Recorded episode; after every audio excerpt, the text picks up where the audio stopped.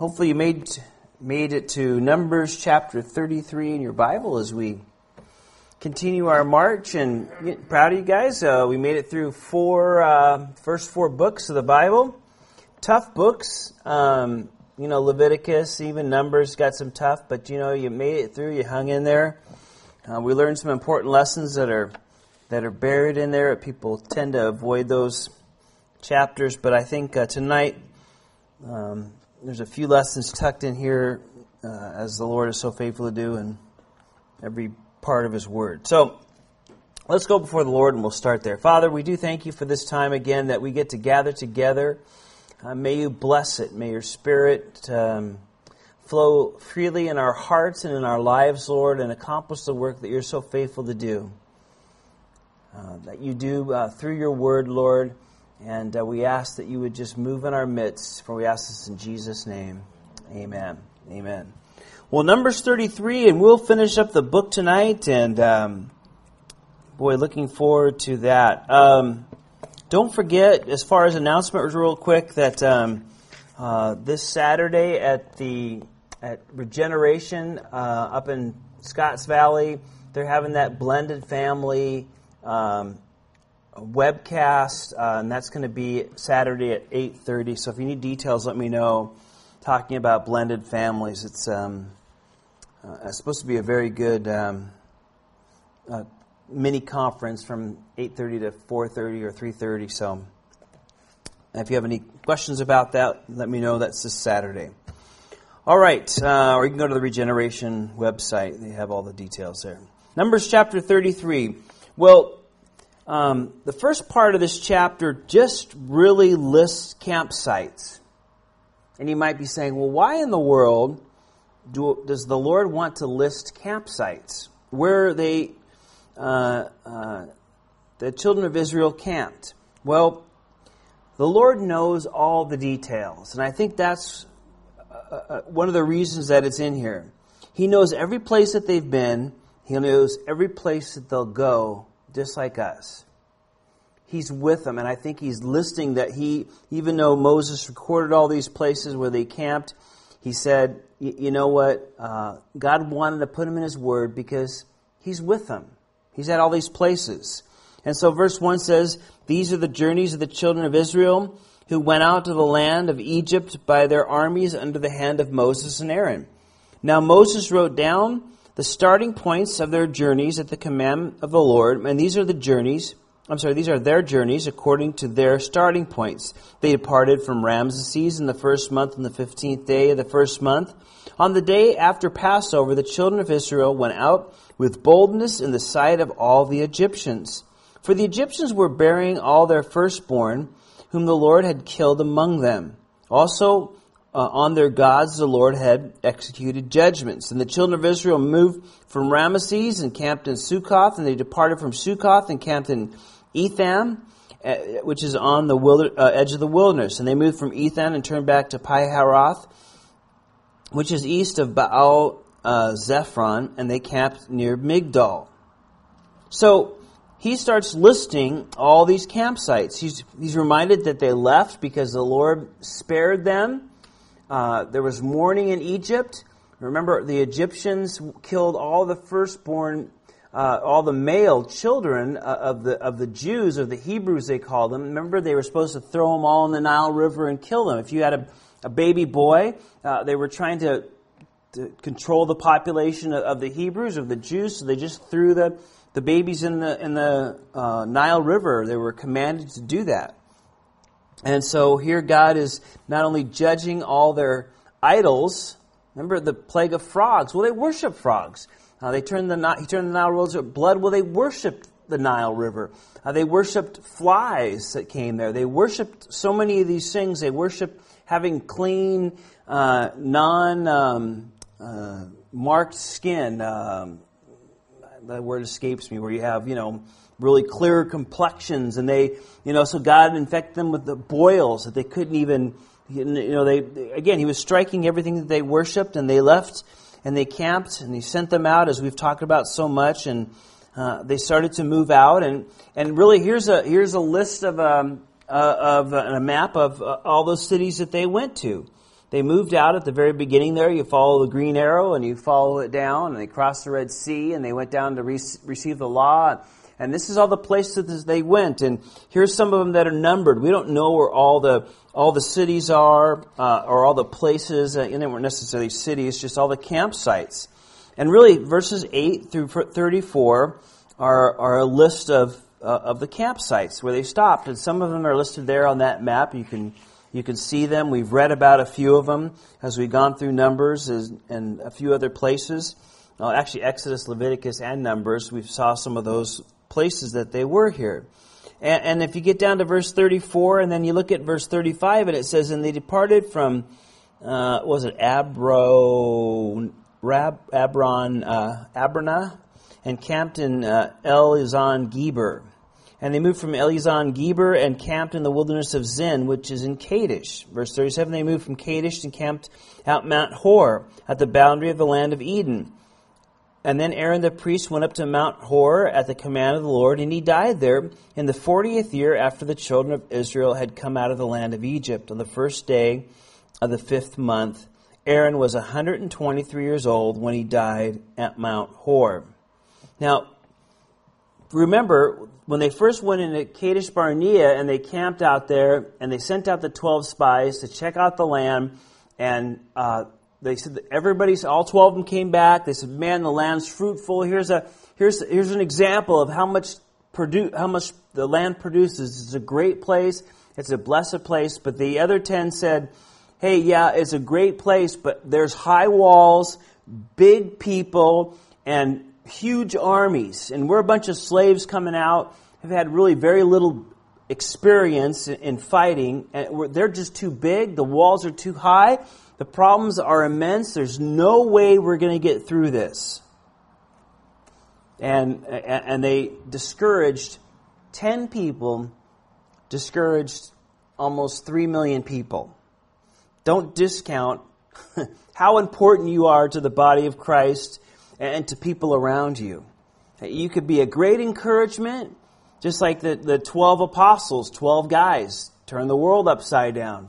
Jesus just did great things. 10 people discouraged a whole nation, and they spent about 40 years wandering around. But here's the interesting part that somebody noted uh, that I read that that was really interesting. It says, you know, between verses um, 35 and 36, really you could squeeze in the 38 years of wandering the Lord doesn't really even mention any of the campsites on the 40 years of wandering and, uh, and the rebellion where they didn't trust him, they didn't believe him, they, they didn't think God could, could, could keep his word, basically. That everything was too tough. The Lord said, I know it's going to be tough, but I'm going to go before you. So out of unbelief and rebellion, he kind of treated it like it didn't even happen. He doesn't record it, doesn't mention it, doesn't put it here on the campsites. And I, you know, the Lord does the same thing with the sin of our lives, doesn't He? He just blots it out. When we become Christians, when we give our lives to Jesus, He, he, he forgives our sins and it's just blotted out. Remember on Sunday we were, we were talking about the book of life? Uh, we were finishing up Revelation chapter 20, and, and everybody's standing before the great white throne. They, they had, uh, there was a book open, the book of life. And if you weren't written in there, then, then you couldn't go to heaven. There was this book. And I like it because it's just listed, it lists names. It doesn't just say, um, my name, Dylan Smith. Uh, he sinned this way, sinned that way, did this, blow it here, didn't accomplish this, you know, on and on. The, you know, the thing would be full. And, and it's not. It's just, you know, forgiven in heaven, price is paid, sins are forgotten. And uh, it's a great reminder here, I think, as we see that he just kind of pushes that aside, does like it didn't happen um, and, and, moves forward with the great things he wants to do. And, so verses 40 through 47 just lists the last few of the, the campsites here, and then look down at verse 48, and it says, And they departed from the mountains of uh, and camped in the plains of Moab by the Jordan across from Jericho, and they camped by Jordan from Beth uh, Jesmoth as far as Abel Acacia. Uh, as far as Abel, Acacia Grove in the plains of Moab. So we have here, you know, they departed, they've had a long journey everywhere they went, everywhere they camped. Um, really, again, he was with them. Even though their hearts rebelled against him, even though their unbelief caused them to wander in the, the wilderness for, for 40 years, um, you know, God never left them. The Lord never left them. He never left them. He never forsake them. And that, and I think that's one of the important truths of the Word of God. You know, Jesus, when, when he was, you know, finishing up the Last Supper, which we celebrated just here a couple weeks ago, um, you know, he said to the disciples, I will never leave you. I will never forsake you. Uh, you know, and then Jesus went on to say, I, I, I am not going to leave you as orphans. In other words, I'm not going to abandon you. I, as a matter of fact, he promised, he says, I will, I will send a helper. I'm going to send the Holy Spirit. And I like that. You know, God never left them because of their rebellion or because of what they did or because of what they didn't unbelieve. You know, He, he made a promise that He was going to bring them in to that land, and He's doing that. and I like this quote I, I, read. I thought it was pretty good um, uh, by J. Vernon McGee. It says, The Holy Spirit indwells every believer. If you're a child of God, you couldn't possibly get away from Him. He wouldn't let you go. He will go with you all the way. We may stumble, falter, and fail. We don't follow Him as we ought, but thank God He goes with us all the way. He's sending His Holy Spirit. And, and I think that's a, that's a great lesson, you know. He didn't give up. He made a promise that they're going in and they're going in. Well, that being said, I think uh, there's uh, this last section uh, contains a very important lesson that we can learn here. And let's look at it, verse 50. Now the Lord spoke to Moses in the plains of Moab by Jordan, across from Jericho, saying, Speak to the children of Israel, and say to them, When you have crossed the Jordan into the land of Canaan, you, then you will drive out all the inhabitants of the land before you, destroy all their engraved stones, destroy all their molded images, and demolish their high places. And you shall dispose the, uh, dispossess, I'm sorry, the inhabitants of the land and, uh, and dwell in it, for I have given you the land to possess. And you shall divide the land by lot as inheritance among your family. To the larger you shall give a larger inheritance, to the smaller you shall give a smaller inheritance. There, uh, there everyone's inheritance shall be whatever falls to him by lot. You shall inherit according to the tribes of your fathers. But, verse 55 says, If you do not drive out the inhabitants of the land before you, then it shall be that those whom you let remain shall be irritants in your eyes and thorns in your side, and they shall harass you in the land where you dwell. Moreover, it shall be that I will do to you as as though uh, I uh, as I thought to do to them.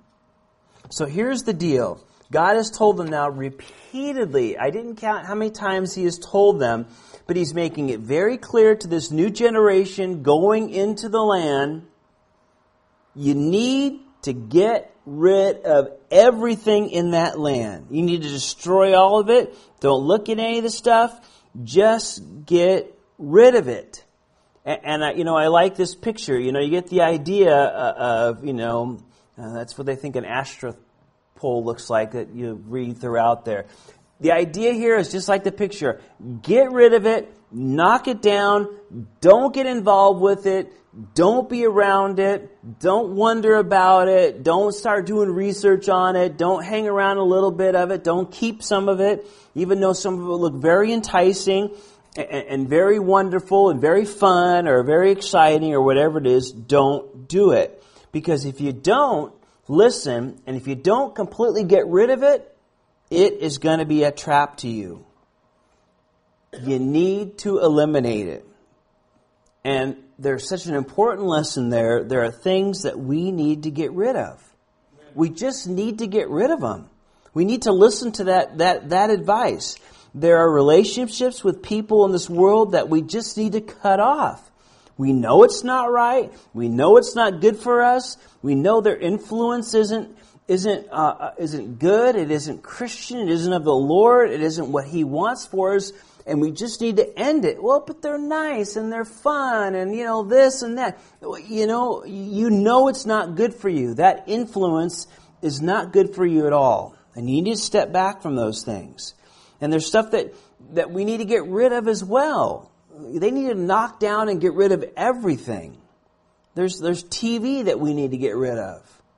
You know, uh, there's movies. There's gambling and lotto fever that we can get. Internet sites we need to just uh, eliminate. And places that we need to get rid of and not look back. There's places we shouldn't just go to anymore that, or, or go to. We just need to get rid of it. Because if we don't, the warning is it is going to be like getting something in your eye. We all know, I think, what that is, especially if you do any kind of labor or work, you know. You get something in your eye and it drives you absolutely insane. It hurts, it irritates you, it just really, you can't really function until you get it out. And then even when you get it out, a lot of times whatever it is, a sand, a piece of sawdust or whatever it is, you know, it's kind of irritated your eye. So even though it's out, it's still irritating you. It still bothers you for a while. And God says that's what it's going to be like. If you keep those things, man, it's just going to cause you all sorts of problems. All sorts of problems. And, and, and, and I want to spare you from that. I love you. I know what's best for you. So there's things that you just need to get rid of and not look back. And don't get involved in it. As much fun as it, as it thinks, you know, as much as excitement as it, as it seems to allure, uh, we just need to follow that. Because if not, it's going to be like a, a piece of sand or sawdust in our eye or a piece of wood.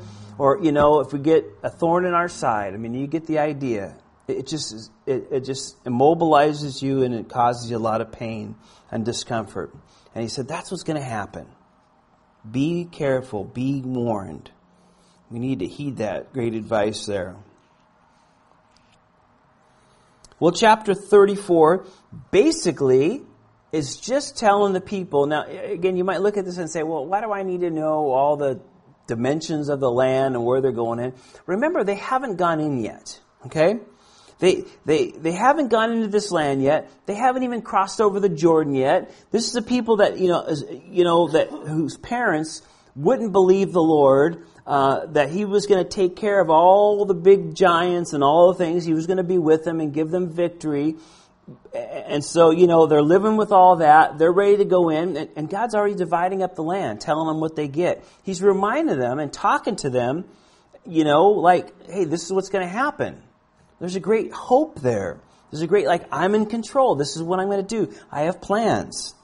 And so, really, chapter 34 is, this. There's not much to do, and we could read all the all the, uh, the, the names and, and, the borders, but it kind of boils down to this. Here's kind of a world map, so it kind of gives you a little bit of view. And, uh, you know, Jerusalem being uh, right about here. So, so you get the idea. So I just give you an idea of, of the promised land, you know, and you follow all around to Greece and Egypt. So you got an idea. That's that's kind of a big version. The colors are a little bit off of the land. It's not quite that border, but here here's a better better look at it. If you read all those verses, it goes all the way down to here, goes all the way up to there, and it covers you know this land here. This is where you know the the two and a half tribes. Remember we talked about that a couple weeks ago. Wanted to settle. And, and so, you, you know, they're, they're, settling for second best. We talked about that last time. And so it's going to be this land and then all of this. Um, uh, this is actually a picture of, uh, the colors are different because this is actually a picture of the land during Joshua days that they actually conquered. And this is what was left to conquer, um, which they really never did. Uh, they really never fully took all that land. But that was the land that God gave to them. He gave them a lot. And what he's basically saying to these people is, I keep my promises. He's encouraging the people, you haven't crossed over yet, but I already got it all laid out where you're going to go. Everything you're going to do. You know, I got it all together. And, you know, the Lord really convicted me the other day. I mean, bad. I mean, nailed me straight up. I, I was talking to somebody and uh, about, uh, uh, I don't know, housing prices or something. We were talking, and uh, just somebody, you know, at work, I was, you know, doing an inspection at their business, and I was, uh, you know, just talking to to them, and we were just talking about the prices of houses and this and that, and then I ended up saying, you know, yeah, it was the Lord just, uh, you know, totally blessed us with with our. I, I didn't say that. This is what I said. Yeah, I said, you know, it's a good thing. I said the only way we afford to have a place up here is because the crash. You know, if, if things didn't crash and prices, I would never be able to afford a place here.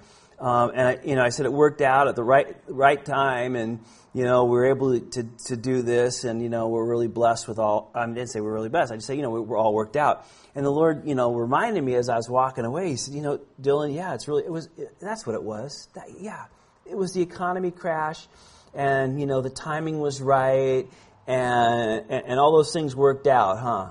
It was, I wasn't involved in it at all, huh, Dylan? And I'm like, oh, you know, the Lord just one of those things like, you know, I didn't. The reason that I have that is because that's what the Lord had all laid out for me. It didn't matter if the economy's up here or the economy's down there or work is over here or finances are over there. You know, none of that matters. The Lord had a plan and He was executing it, and He doesn't have to wait for the economy to dip or salaries to increase or, you know, things to happen. He's got a plan, and, and it's Him. It has nothing to do with the economy around us or what people are buying or selling or what, who's in charge of president or governor or mayor or whoever, city councilmen or supervisors. Well, none of that stuff matters. You know, it's, it's our God. He's got a plan for our lives and he wants to lay it all out and he wants to bless us and he wants to do great things and he yes he warns us not to go in certain places or do certain things or be involved in certain things because he loves us and he said this is the great plan. This is what i have for you. And, and you know he reminded me very clearly you know as a as a good stab is that you know who are you giving glory to you know the economy or you know, the right timing or things just kind of working out. No, it was the Lord. And He didn't need to have any of those things. Yes, He used all those things, but He doesn't need all those things. Just like these guys, you know, some land is going to be easy to take, no problem. Others are going to have huge armies, big walls, difficult circumstances, but that's not going to stop Him. What difficult circumstances in your life that, that the Lord's not going to see you through and doesn't have a plan? But, you know, we can run ahead. I don't like the situation I'm in. I'm getting out of it. Or I need to get into this. Or I need to do that. Or, you know, we feel that pressure somehow. We put on ourselves and, and the Lord says, listen, I, you, you, what are you doing that for? All you're doing is running around chasing your tail for what? You're not getting, you, I have a plan for you. You don't have to worry. And he was encouraging these guys, hey, got it all mapped out for you. He's got it all mapped out for you too. We could take great, and wonderful encouragement in that fact. Just remember that. We just got to follow. Pretty easy stuff. And realize that He's for us and He's got a great place. And yeah, there's going to be difficulties, but He is going to see us through. And He uses those difficulties to build it up in us things that couldn't be done any other way. He's refining us.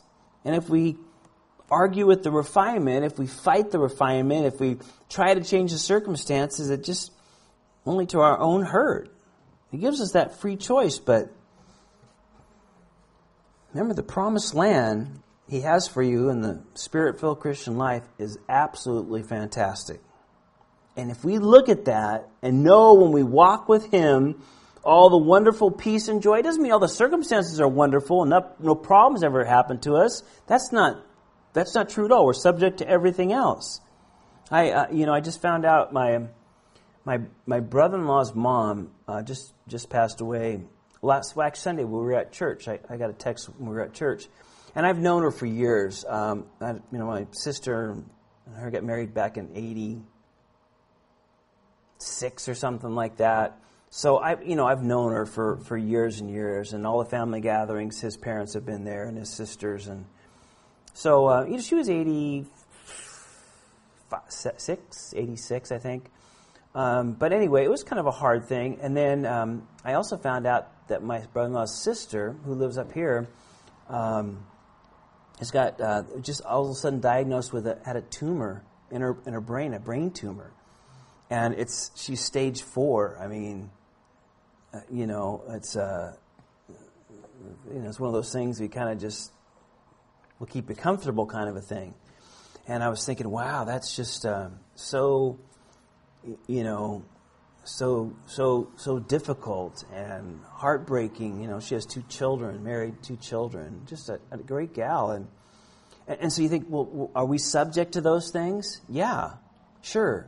We live in a fallen world, but the di- the difference is if those things happen and difficulties arise like that, whatever the case might be and however they come, you see, we can have the peace and the strength knowing that the Lord has gone before us, has the land mapped out, whatever that might be and whatever that might look like, and no matter what the circumstances are, we can have peace through those things, knowing that God is with us and He gives us that peace. He'll give us that peace that passes understanding. And so, even through the difficult times, as we cling to Him, we see that He's there. And I know my famous line that I constantly use that I wear out. But, you know, one of the points is when you reach those low spots, you find out that Jesus is all that I have. I don't have everything, everything else has fallen away. Everything else is blown apart. Everything seems like nothing around. I'm, I, you know, I, am all alone. And, and you realize, man, the only thing I got left is you, Lord. And, and then at that very moment, you realize, well, you're all I need.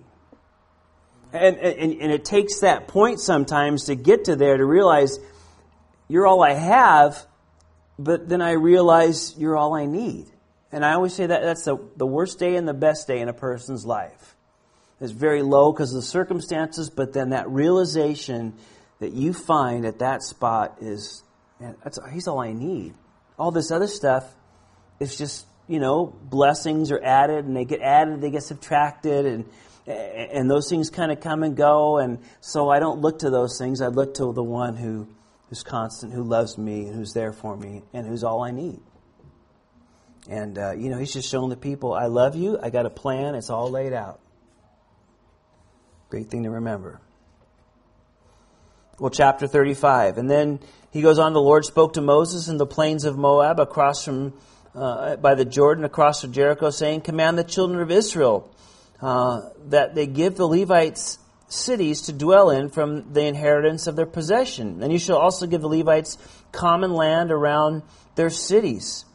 Uh, they, uh, they shall have cities to dwell in, and their common land shall be for cattle, for their herds, and for all their animals.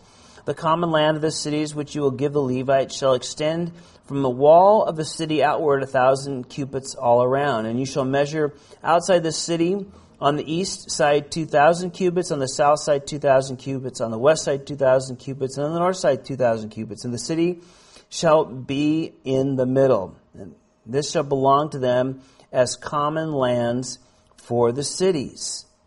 Now, when they go on the land, he listed all the people and all the tribes and all the land they have.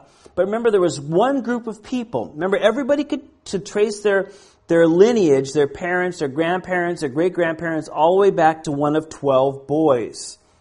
There was one group from the guy named Levi, his line was chosen by God, and you might remember the stories, we talked about him a lot back in Exodus, to, to serve him. And so they were not to get any land. They weren't to be farmers.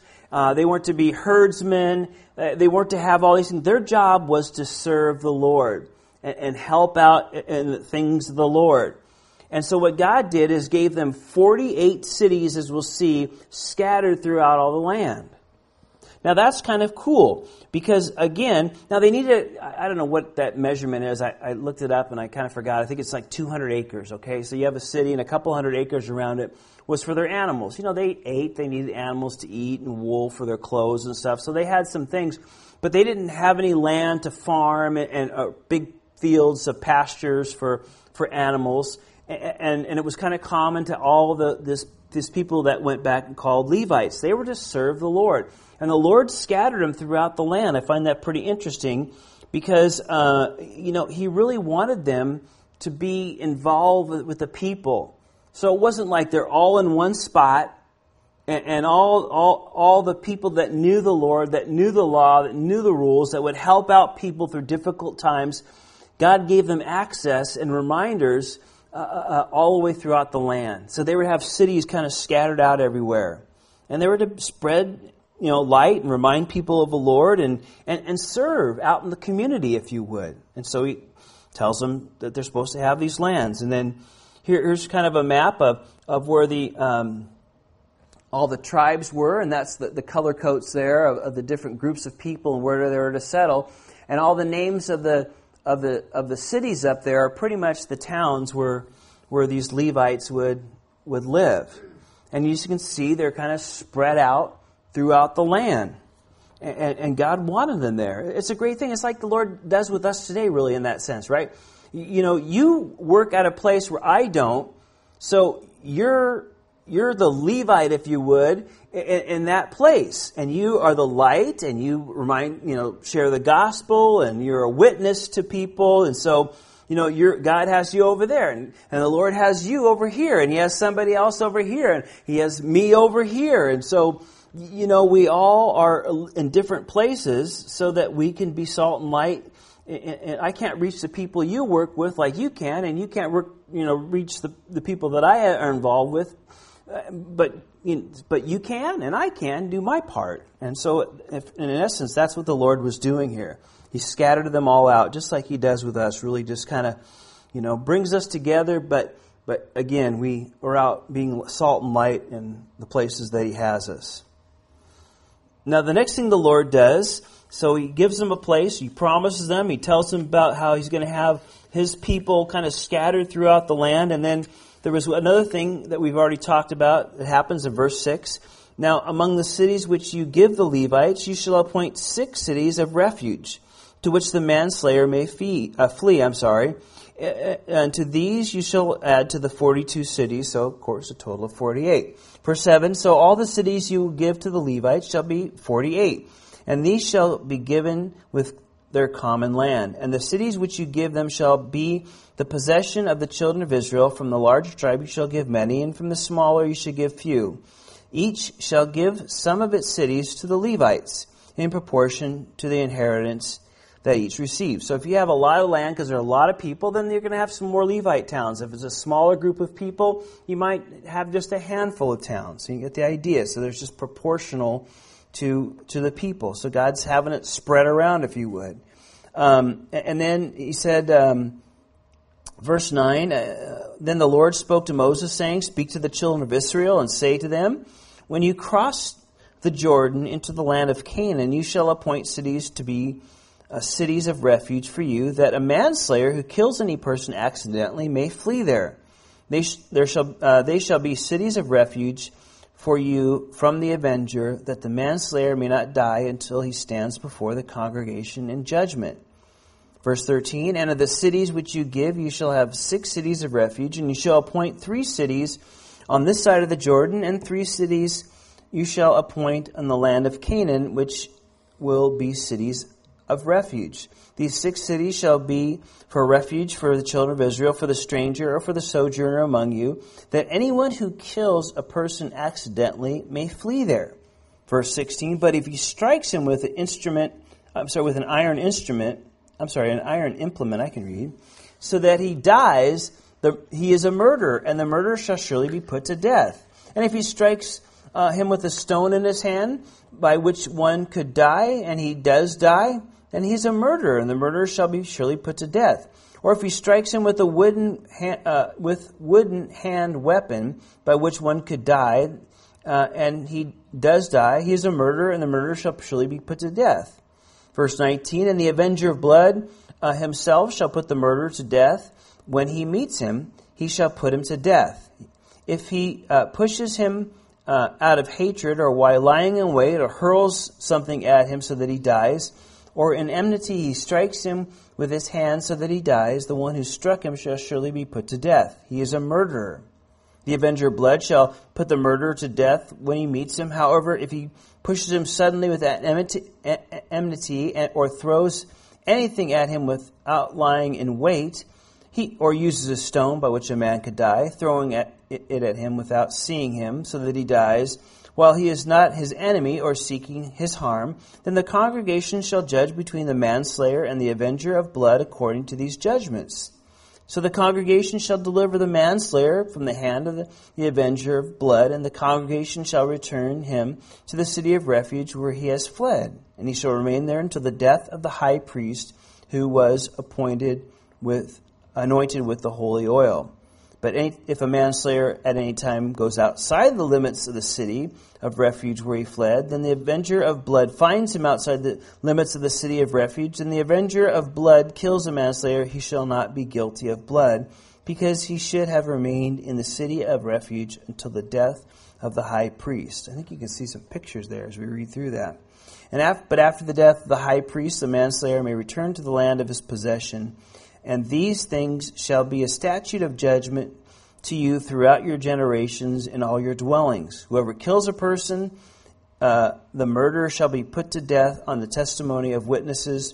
But one witness is not sufficient testimony against a person for the death penalty. Moreover, you shall take no ransom for the life of a murderer who is guilty of death, but he shall surely be put to death.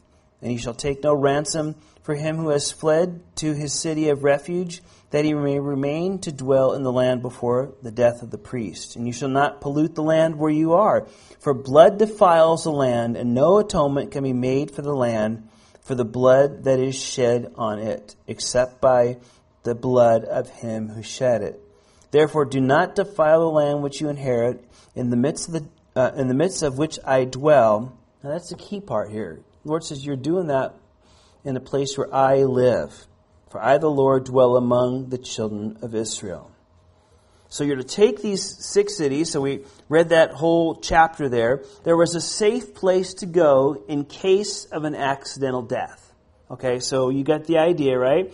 Uh, you know, uh, uh um, he could he could flee to that city, killed somebody by accident. He could go to that city, and he was safe there. They would give him refuge. So uh, uh, no matter where the a person lived, the, the city of refuge was a, a, reasonable place to, to get to. They didn't have to cross big mountain ranges. They didn't have to cross rivers uh, to, to get there. It was a place God said you could go. Now remember, in that day, there's no police force, right? You don't call 911 on your cell phone. Hey, you know, somebody just killed my my my brother-in-law or my cousin or my sister or something like that, you know, get over here. There was no police to call, right? So you handled everything uh, uh, yourself. And if somebody killed somebody in your family, your immediate family, then somebody would appoint somebody to be the avenger. Hey, he took his life or her life. Now we're going to take his life or her life. We're, we're going to do that. And, and so that was the that was what they did. They still do that in certain places in the world today, as a matter of fact. They do the same kind of thing. And, and so, again, they would assign somebody to, to, to, execute that person that did it. And again, the, the idea of all this was to keep the land from being polluted. You know, if a murderer uh, would defile the land, and if he tried to get out of it and wor- worm his way out of it, or try to pay off somebody so that they wouldn't uh, bring the judgment down on him, God said that's polluting the land you know, and again, uh, but the law also provided for the innocent, the person that didn't mean to kill somebody. You know, you're digging out something and, and you're finding a bunch of rocks and you just threw a rock and somebody, you know, got clunked in the head and they died or you're working and, you know, with a pick or something and, and it flies off and hits somebody or, you know, you're cutting down a tree together or something and it kind of goes south and they get crushed and, you know, uh, those are all things that, that you're innocent. You didn't mean to kill him, but God said there's a price. You took a human life, so you're going to have to live in this city. But but you, you know you're innocent and you don't deserve to die. You didn't mean to do it.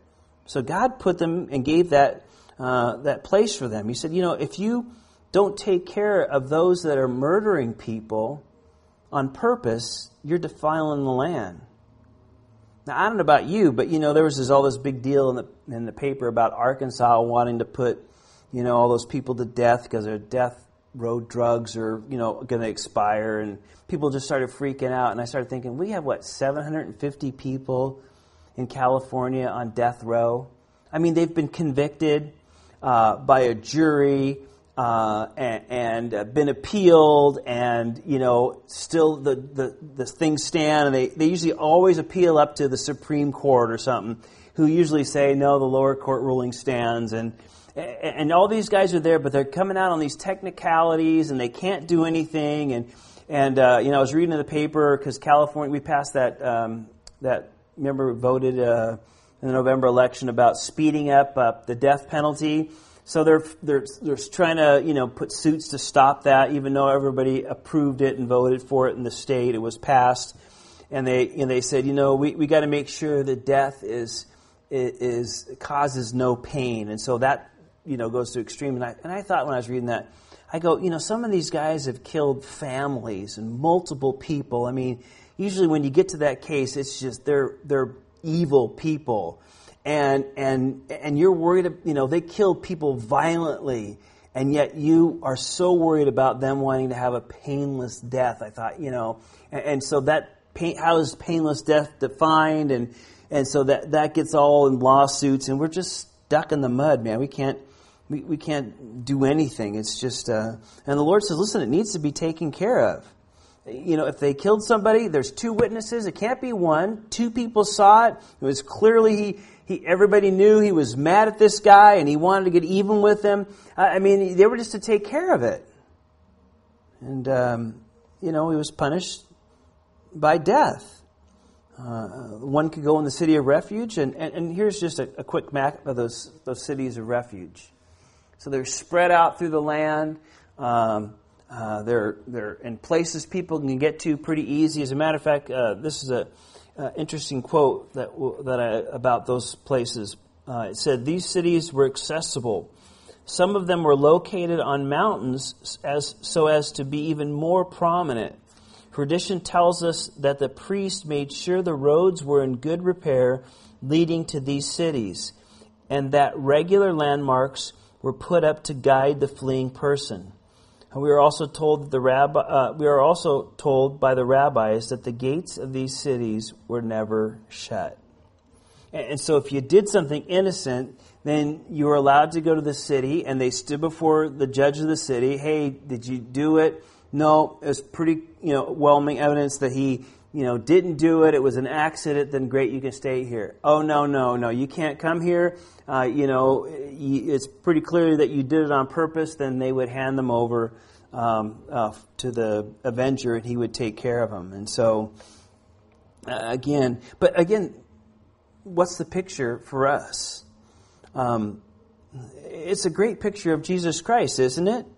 You know, certainly the way to the city is clear, and, and no one ever has, the Lord never allows a hindering path to get to Him. He's always open, He wants us there. And uh, again, he, he never turns the sinner away. I like that.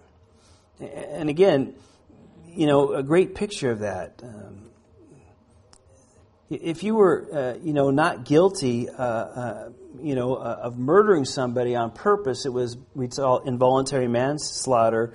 You know, they were still guilty of that, and they had to stay in there until the high priest died. But you know, Jesus Christ welcomes us as guilty sinners, uh, and with what grace He does that, huh? What great grace we have that we have uh, the Lord always opening a way for us. And what a great thing is a, a, you know a place of refuge and freedom and, and deliverance in Jesus, and it's a great picture of that. And, and, the Lord made sure that there was grace throughout the land in those days. Yeah, the guilty had to be dealt with because it would pollute the land, but the innocent needed to be protected, and the Lord made sure that was done. Um, a great picture of Jesus as well through that. Well, we come to the final chapter of Numbers. And we see that the situation that, you know, um, Moses in regard to the law of inheritance. Now let's look at this real quick here. Verse 1. Now the chief fathers of the family of the children of Gilead, the sons of uh, uh, the son of Manasseh, of the families of the sons of Joseph, came near and spoke to Moses before the leaders and the chief fathers of the children of Israel. And they said, The Lord commanded my lord Moses to give the land of, as an inheritance by lot to the children of Israel. And my lord was commanded by the Lord to give inheritance of our brethren Zelophehad to his daughters. Now, if they are married to any of the sons of the other tribes of the children of Israel, their inheritance will be taken away from the inheritance of our fathers, and it will be added to the inheritance of the tribe in which, uh, into which they marry. So it will be taken from the lot of our inheritance.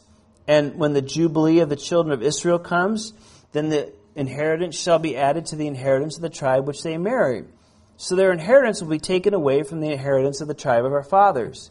Now, you might remember this, what, what is going on here. Remember those gals some weeks back?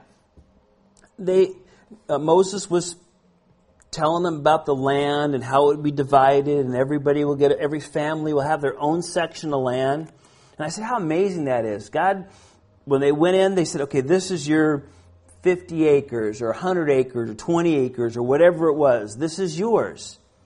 And it perpetually was, was supposed to stay in your family no, nobody, it was always belonging to you. And if you fell on hard times, remember, and, you know, the crops died, the weather was bad, you made a bad decision or two, and you had to, you know, uh, uh, you, you, couldn't maintain the land, you, you could sell it, but it would only be for 50 years. At the end of 50 years, uh, this 50 year cycle, uh, and, and you, you, would, you would get it back. And so the next generation would have a, a, a start over. So even if dad made a bad decision, you weren't stuck with nothing because of his bad decisions. You got the land back and you had a new chance. And so God did that. Can you imagine that, you know, you're, uh, like I said that time, uh, one of the kids that where Ethan goes to school, they live up here off Eureka Canyon. And I was talking to his mom, and, and uh, you know, we were sitting at a basketball game during halftime, kind of just talking. And I found out that she is the fifth generation living at that, I don't know, they have a couple hundred acres up there, redwoods or whatever. Fifth generation living on that land. And I thought, wow, that is pretty cool. And she said, Yeah, the boys here are going to be the six. Hopefully they'll stay there and everything. And I thought, Well, that was kind of neat. Imagine that your great great grandparents you know, got that land. But in Israel, the idea was it could be your great, great, great, great, great, great, great, great times 10 uh, uh, grandparents, and that was always your land. And I thought, man, you always had a home to go back to. Or, or to be a part of. Um, and, and, God wanted that to, ha- to happen. But remember, uh, the land went to, you know, to the, to the men. Essentially, it was all divided among the men. So, you know, your husband would get it, your dad would get it. Well, there was a situation where a dad uh, uh, died and he left only daughters. And so they came, hey, well, we got daughters, there's no son, uh, you know, to lead the family to, to us to have that land. What, what, what can't we get the land? And Moses said, beats me, I don't know. So he did what he always should do, right? He goes to the Lord and says, uh, what should I do? The Lord said, yeah, they need to get the land. It doesn't matter, guy or girl. You know, people like to put down uh, the, the Bible as, you know, whatever to women, making them second class citizens. And anybody that knows the Bible know that's that's not true at all. Just the opposite. In fact, in the day where women were considered property, the Bible treated them in incredible ways. But all that aside was, he said, yes, the women should get it. And so it was broadcast to everybody. Listen, you, you know, if uh, it's passed down through the son, but if they don't have any sons, it goes to the daughters. And, and so now, but they're coming, okay, we're getting the land and what if these girls decide we're from the tribe of uh, Gad, let's say, and you know we get, we're going to get married to somebody from uh, you know that was descendants were from this guy named Judah. Well, that land would eventually, you know, kind of stay with uh, in the in the tribe of Judah, and they'd right be in the middle of our land. And so they're coming to the Lord with this question and this problem. And so Moses again goes before the, the Lord, and the Lord tells him in verse 5, commanded the children of Israel to the word of the Lord, saying, uh, What the tribe of the sons of Joseph speaks is right. This is what the Lord commands concerning the daughters of Zelophehad, saying, Let them marry whom they think best, but they may marry only within the family of their father's tribe. So the inheritance of the children of Israel shall not change hands from tribe to tribe for every one of the children of Israel shall keep the inheritance of the tribe of their fathers. And every daughter who possesses the inheritance of any tribe of the children of Israel shall be a wife of one of the family of her father's tribe, so that the children of Israel may possess the inheritance of his fathers. Thus no inheritance shall change hands from one tribe to another, but every tribe of the children of Israel shall keep his own inheritance. Just as the Lord commanded, so the daughters of Zelophehad, uh, and here's their name, Mahalalah, Tirzah, Hoglah, uh, Milcah, Micah, and Noah and the daughters of Zelophehad married the sons of their father's brothers. So they were married into the families of the children of Manasseh, the son of Joseph, and their inheritance remained in the tribe of their fathers. And these are the commandments and judgment which the Lord commanded the children of Israel by the hand of Moses in the plains of Moab by Jordan across from Jericho. So the Lord says, listen, it should, you know, this is that section of that group of people. It needs to stay within that group of people. So don't think there was like, oh, I got to marry my cousin or something like that, you know, and the banjos were playing in the background or something. It's, uh, it's not like that. You know, there was huge groups of people and there was, you know, very distant relatives uh, that were all part of that same, uh, that came from that, uh, one of the, the brothers there that, of the 12 men. And so, uh, again, um, what's the application for us? Well, we should marry in the tribe as well, right? I think that's one of the great uh, lessons of that. You know, we need to stay within our tribe, Christians. You know, always, I always rec- tell people, you know, always marry somebody that's more spiritual than you are, and that'll cause your walk to grow. You go the other way, and you're going to have difficulties. So, okay, why this chapter? You're thinking, is this over? Why? Why does the Lord even have this thing in here? Um, you, you, know, this is such a little minor detail. Uh, what's the big deal here? Well, I think another overall lesson of this is, is this. You know, God's involved in the details of our life as well. You know, He's involved in the details of these little, how do you deal with this issue within the family of this inheritance and all this?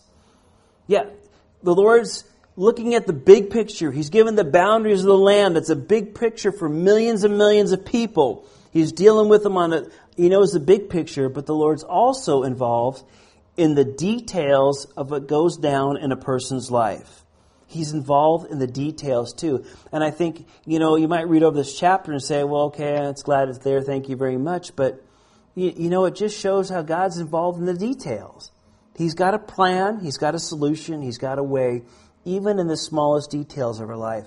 And I encourage you, as I need to be encouraged myself, you know, uh, don't leave the Lord out of the details of our lives. We think, well, I got this handle, I got this routine, I know what to do, I got this all covered. I, I only need you when I'm over here, you know. I need you when, when things, things kind of start going sideways. But I find the more I allow the Lord into the details and the everyday things and decisions of my life, the, the mundane decisions, where am I going to go for dinner? What am I going to eat? Where am I going to go? You, you know, it, it, just sounds like, Lord, just lead me. Because He might take you to the grocery store, He might end up in Nob Hill, and, and, and you have this divine appointment to share the gospel with somebody. Or, or maybe just your presence reminds them, hey, I haven't been to church in a while. I, you know, I saw Thomas over there, and I know he goes to church, and man, I just, you know, it just, your presence walking through, they don't even know what it does. Because the Lord leads us in little ways, and I think the more we you know, just make the Lord part of everything. You know, uh, we, we see such great blessings. And not only that, but when the big issues come, you know, He's so part of everything of our life that, that the big issues aren't such big issues because we know He's been taking care of us through, through everything. And we have this great peace even through difficult times. So, a good reminder from the daughters of Zelophehad. Well, let's pray. Father, I thank you again for this time, and I ask that you would just continue to minister these things in our hearts tonight, Lord. I ask that you would just uh, bless us with this insight to all that you want to show us through this. And I know there are chapters that don't seem like much on the surface sometimes, but Lord, so much there's just such great lessons in them, and we thank you for them. So bless your people, Father. Fill them and lead them and guide them. Give them a great week rest of the week, Lord. Just bless them, do wonderful things. Let them see you working in the details of their lives. That they have a you have a big picture overall plan for them. It's laid out. It's done. You know what it is. You go before them. You've prepared everything, Lord. And they can trust you completely, Father. Let them see the wonderful love, the perfect love that you have for them, Lord. We thank you and we love you, and we ask these things in Jesus' name. Amen.